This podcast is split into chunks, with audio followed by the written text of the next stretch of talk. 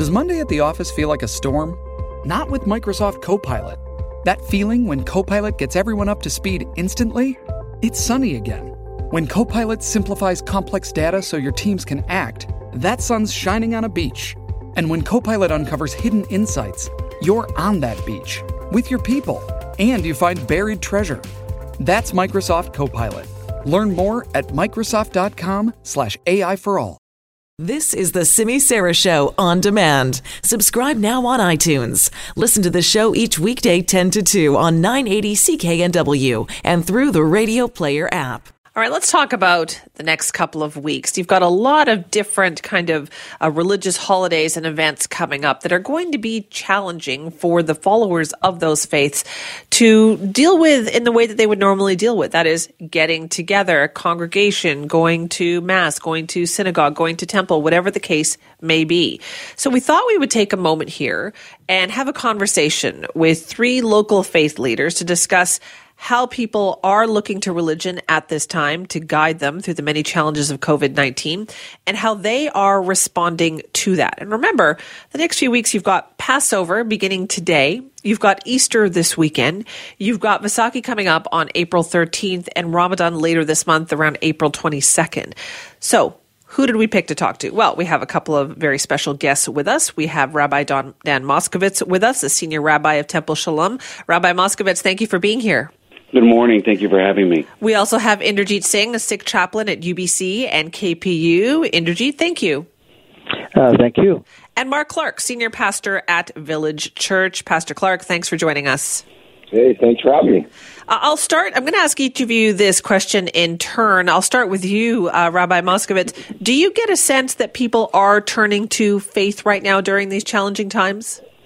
Thank you. Uh, yes, absolutely. Um, we uh, went to doing our services virtually via streaming on Facebook and YouTube and, and Zoom. And our website when the pandemic uh, really hit its peak and we you know stopped all large gatherings. And where normally we might have 100 people at our worship services over the weekend we're now uh, counting in 300 400 uh, watching our services or joining us online uh, our congregants have reached out to us and we've reached out to them for spiritual support, emotional support, and of course the, the necessary things that uh, community can provide, like groceries and uh, pharmacy pickups and, and, and errands and those kinds of things that we're doing for each other. So I think that, you know, as much as this isolation and social distancing is keeping us apart, it's actually pulling us together. Now, Inderjeet, I know you spend a lot of time working with younger people. What, what are their questions and how are you talking to them about this? Um, yes, Sara. Uh, basically, you know, um, people are very concerned about uh, how they're going to celebrate, how they're going to congregate. And as you all know, Vaisakhi parades in, in Surrey and Vancouver have been canceled. And maybe it's uh, time uh, for us all to sit down and reflect uh, what Vaisakhi really means. Uh, what are the principles of Vaisakhi? Um, just like uh, Rabbi said, uh, most of us have uh, gone virtual uh, or using platforms that are internet based. Uh, online meditations have increased, uh, virtual congregations have grown. And um, interestingly, while uh, some, on some people think that um, our congregations have become smaller because we're unable to meet due to social and physical distancing, um, they've actually grown because uh, our, our congregations have gone international in a way. So I look at that as a, as a positive uh, you know. Right. Now, Pastor Clark, so we're hearing that congregations have gotten bigger online. Have you found that to be the case as well? Yeah, yeah, totally. People are, um, I mean, we, we talk about the idea of engagement is the new attendance. And so, uh, where people used to kind of just count who showed up at physical locations, the reality is, is online. You have people globally that are engaging in the gospel, engaging in teaching in the Bible that we're talking about. And so, We've seen uh, we usually have probably about six thousand people or so that attend our different sites, and we've seen uh, upward of twenty, thirty thousand people joining us online. So yeah, we definitely see it, and I just think it's you know people are asking the big questions, the big existential questions, the questions of meaning and comfort, and and so I think they're they're searching for those answers, and uh, they're finding them. So. And Pastor Clark, how are you going to be dealing with Easter this weekend? Uh, we recorded Easter about a month ago, and so we'll be running uh, six or seven services throughout the day. And then what we try to do is not just have people watch, because having passive observers isn't really the point. We want to try to take their engagement and and and translate it into connection. And so we have people on a on a prayer chat on the side, and as people watch the service, the worship, and the preaching, uh, they can then get prayer on the side and actually get connected into community groups which is stuff that we do during the week where they jump on Zoom with 10 other people and they actually talk about Jesus, talk about the Bible, talk about faith. And so uh, we try to kind of translate just the passive observer and say, okay, why don't we get in groups and then we organize them geographically. So there's people watching from Ottawa, Toronto, New York, whatever it is, then we try to organize those groups around that geography. That is so cool. And it's so interesting to hear that with all three of these faiths, it seems like people are more engaged. Now, Rabbi Moskovitz, what do you tell people when they come to you or they talk to you that they are worried, they're concerned, that they have anxiety about what's happening? Well, I think the first thing is that uh, we validate it. I think anxiety in this situation is not only normal but healthy. Uh, that's what's keeping us uh, in and uh, away from others in a in a physical way. Um, you know, so so one is to validate it. The other is to, to remind them that um, we will get through this. I mean, we can go back to times of the Bible if we look at, at, at biblical stories for times of pestilence and plague, and to see that when the people pulled together and uh, you know listened to their leadership and listened to their faith and to their God, um, they came through. Uh, so I remind them of that. I remind them of the miracles of, of uh, the human capacity to find solutions to problems. Uh, I personally pray for the miracles of medicine, our doctors and our scientists and our and our healers that are out there uh, trying to find a cure for this. And uh, we can turn our anxiety into action by doing good for others, by being extensions of God in the world, and that allows us some modicum of control over what seems to be a completely uncontrollable uh, situation and gives us purpose. Viktor Frankl taught that if shipping can make or break a sale, so optimize how you ship your orders with ShipStation. They make it easy to automate and manage orders no matter how big your business grows. And they might even be able to help reduce shipping and warehouse costs. So optimize and keep up your momentum for growth with ShipStation. Sign up for your free 60-day trial now at shipstation.com and use the code POD. That's shipstation.com with the code POD. You can find meaning in something, you can endure anything. And uh, to find meaning in this is to be an extension of God, an extension of those healers in the world, uh, to try to bring healing uh, in our communities. We're talking about the role of religion in these challenging times and how more people are turning to faith to kind of ease their anxiety, which is totally to be expected and that's certainly being borne out by all the different religions out there. We've got three guests with us this morning: Rabbi Dan Moskovitz, senior rabbi of Temple Sholom. We've got Inderjeet Singh, Sikh chaplain at UBC and KPU, and Mark Clark, senior pastor at Village Church. Um, I'd like to start with you this time and just ask: you know, such a huge part of the Sikh religion is to serve people, to help people. How is that working during this time?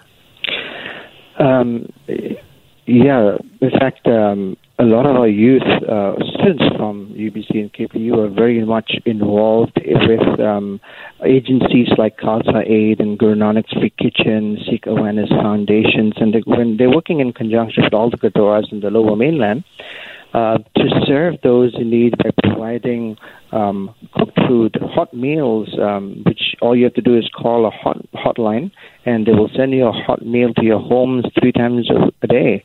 And uh, this is uh, all done by volunteers. Uh, and you know, this is a global pandemic; it requires a global response. So all of us can get together and put our hands together and you know and our minds together and collectively and creatively come up with solutions.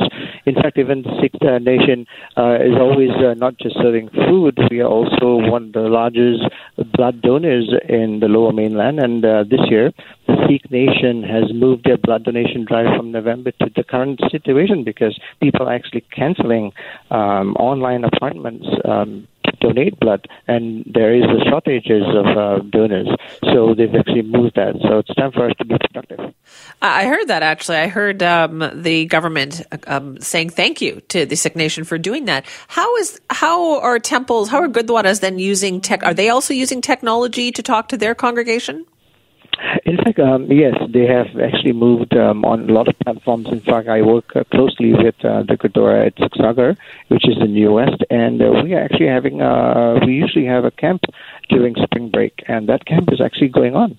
Uh, we have not canceled, and it's going to be a camp on Zoom, and we're expect, expecting to have 100 kids still sign up uh, and do this. So we are in the midst of planning, in the midst of designing online platform programs, games, activities, slideshows, and the wonderful thing about this camp this time is uh, we are able to tap on the resources of folks uh, from who are not in the Lower Mainland, so we can get video links and you know live shows from folks uh, in other parts of um, the country and the world.